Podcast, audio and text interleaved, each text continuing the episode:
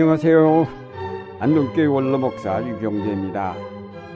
2019년 새해 하나님의 무한하신 은총과 평화가 여러분과 여러분의 가정 위에 함께 하시기를 기원합니다. 오늘의 본문은 이사야서 41장 8절서 20절 말씀인데 바벨론에 포로되어 간 이스라엘 자손들에게 예언자가 들려주는 하나님의 약속의 말씀입니다. 수십 년 동안 포로 생활에 지쳐 있는 이스라엘에게 주신 하나님의 약속입니다. 하나님께서 이스라엘로 먼저 상기시킨 것은 너는 나의 종이니 내가 너를 선택하였고 버리지 않았다 하는 사실입니다. 그리고 주신 약속의 말씀이 내가 너를 강하게 하겠다. 내가 너를 도와주고 내 승리의 오른팔로 너를 붙들어 주겠다고 하셨습니다. 하나님께서 친히 이스라엘이 당면한 문제와 어려움을 극복하게 해주시겠다는 것입니다. 그리고 메마른 땅에 샘이 터지고 광야의 백향목을 비롯한 온갖 나무들이 자라게 해주겠다는 약속입니다. 하나님의 이 약속은 고난당하는 이스라엘에게만 주신 것이 아니라 오늘날 우리에게도 주시는 약속임을 기억하고 그 약속을 기다리는 한 해가 되기를 바랍니다. 창조주 하나님이 친히 우리를 굳세게 하고 도와주신다면 놀라운 일들이 우리 가운데 일어날 것입니다. 하나님의 첫 번째 약속은 하나님께서 친히 우리를 도와주신다는 것입니다. 내가 너와 함께 있으니 두려워하지 말아라. 내가 너의 하나님이니 떨지 말아라. 내가 너를 강하게 하겠다. 내가 너를 도와주고 내 승리의 오른팔로 너를 붙들어 주겠다. 여기서 두려워하지 말라, 떨지 말라고 한 것은 두려운 상황, 놀랄 사건이 일어날지라도 두려워 말고 떨지 말라는 것입니다. 격동하는 역사를 살아온 우리는 늘 불안과 공포에 쌓여 살고 있습니다. 남북 분단에서 오는 불안과 경제적 불안정에서 오는 불안, 그리고 환경 오염으로 말미암아 언제 닥칠지 모르는 질병과 생활 환경의 파괴에 대한 불안 등이 날마다 우리를 짓누르고 있습니다. 이런 불안한 사회 속에서 나의 삶은 또 어떻게 1년을 보낼 것인지 걱정이 됩니다. 이러한 불안한 사회 속에서 새해를 맞는 우리가 내가 너와 함께하여 너를 도와주겠다는 하나님의 약속의 말씀을 듣는다면 이보다 더 기쁜 일이 없을 것입니다. 천지를 창조하신 능력의 하나님께서 우리를 도와주겠다고 약속하신다면 이보다 더 확실하고 든든한 보장이 어디 있겠습니까? 이러한 약속은 성경 도초에 있습니다. 요한복음에 보면 예수님께서 나는 너희를 고아처럼 버려두지 아니하고 너희에게로 다시 오겠다고 하셨습니다. 마태복음에는 내가 세상 끝날까지 항상 너희와 함께 있을 것이라고 약속하셨습니다. 중요한 것은 이 약속의 말씀을 믿고 우리가 하나님을 의지하는 것입니다. 그러면 그가 모든 길을 선하게 인도하여 주실 것입니다. 시편 37편 말씀에 내 갈 길을 주님께 맡기고 주님만 의지하여라. 주님께서 이루어 주실 것이다. 너의 의를 빛과 같이 너의 공의를 한낮의 햇살처럼 빛나게 하실 것이라고 하였습니다. 하나님의 약속은 분명한데 우리가 그 약속을 믿지 않거나 기억하지 못함으로 해서 하나님을 의뢰하는 대신에 나의 명철이나 경험을 의지함으로 항상 불안을 벗을 수 없고 늘 근심과 걱정으로 말미암아 우리의 삶이 병들게 됩니다. 새해를 맞아 하나님의 약속을 다시 한번 분명하게 기억하고 출발한다면 우리는 기쁨으로 이 한 해를 맞이할 수 있을 것입니다. 하나님께 나의 길을 맡기고 출발하는 이 한 해는 정말 근심과 걱정, 불안과 공포를 모르는 날들이 될 것입니다. 하나님께서 그의 의로운 오른손으로 나를 붙들어 주실 것이기 때문에 아무도 나를 해하지 못하며 넘어지는 일이 없을 것입니다.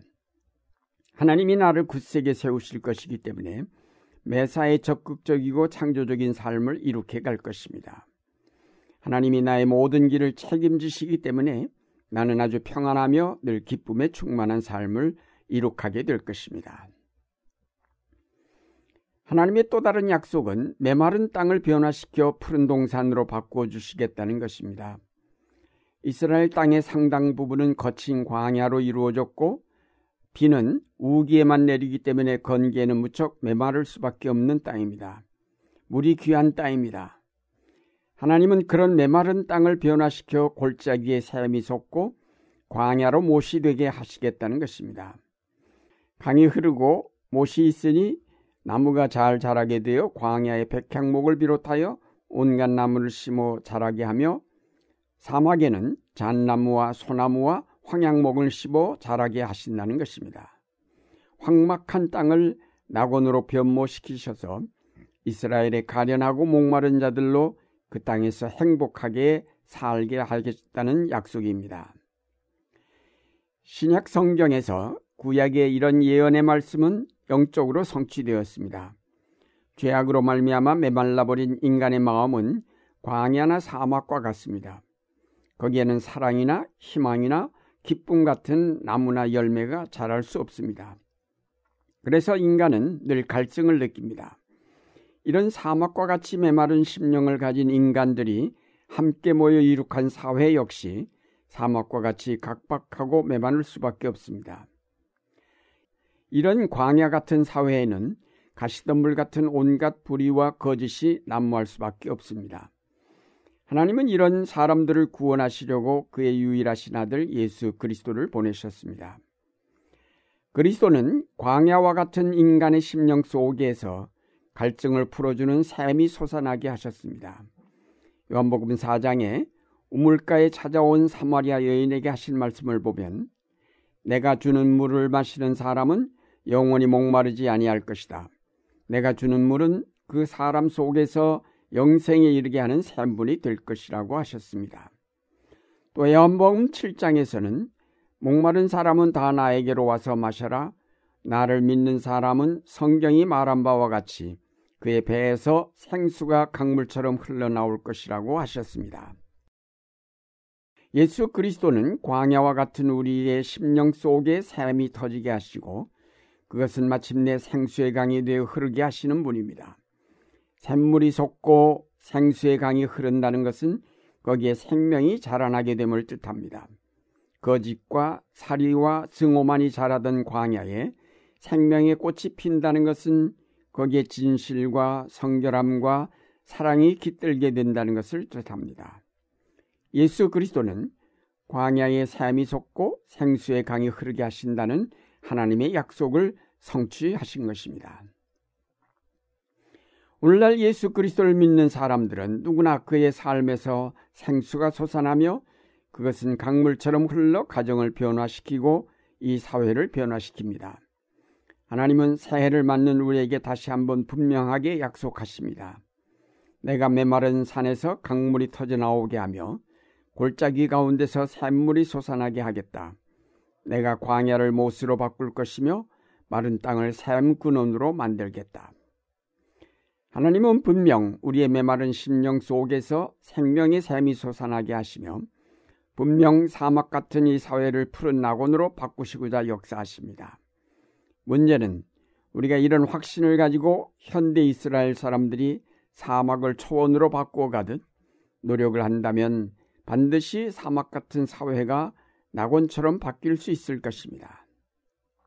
금년 한 해 우리 모두가 노력하여 먼저 우리의 삶에서 생명의 샘이 터지게 하고 이 샘물을 한데 모아 강을 이루게 하여 사막이 흐르는 생수의 강이 되게 하여야 하겠습니다.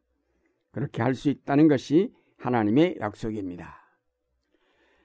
사랑하는 여러분, 이제 맞는 새해를 하나님의 약속을 붙잡고 출발하시기 바랍니다. 너는 나의 종이니 내가 너를 선택하였고 버리지 않았다고 하였다. 내가 너와 함께 있으니 두려워하지 말아라. 내가 너의 하나님이니 떨지 말아라. 내가 너를 강하게 하겠다. 내가 너를 도와주고 내 승리의 오른팔로 너를 붙들어 주겠다.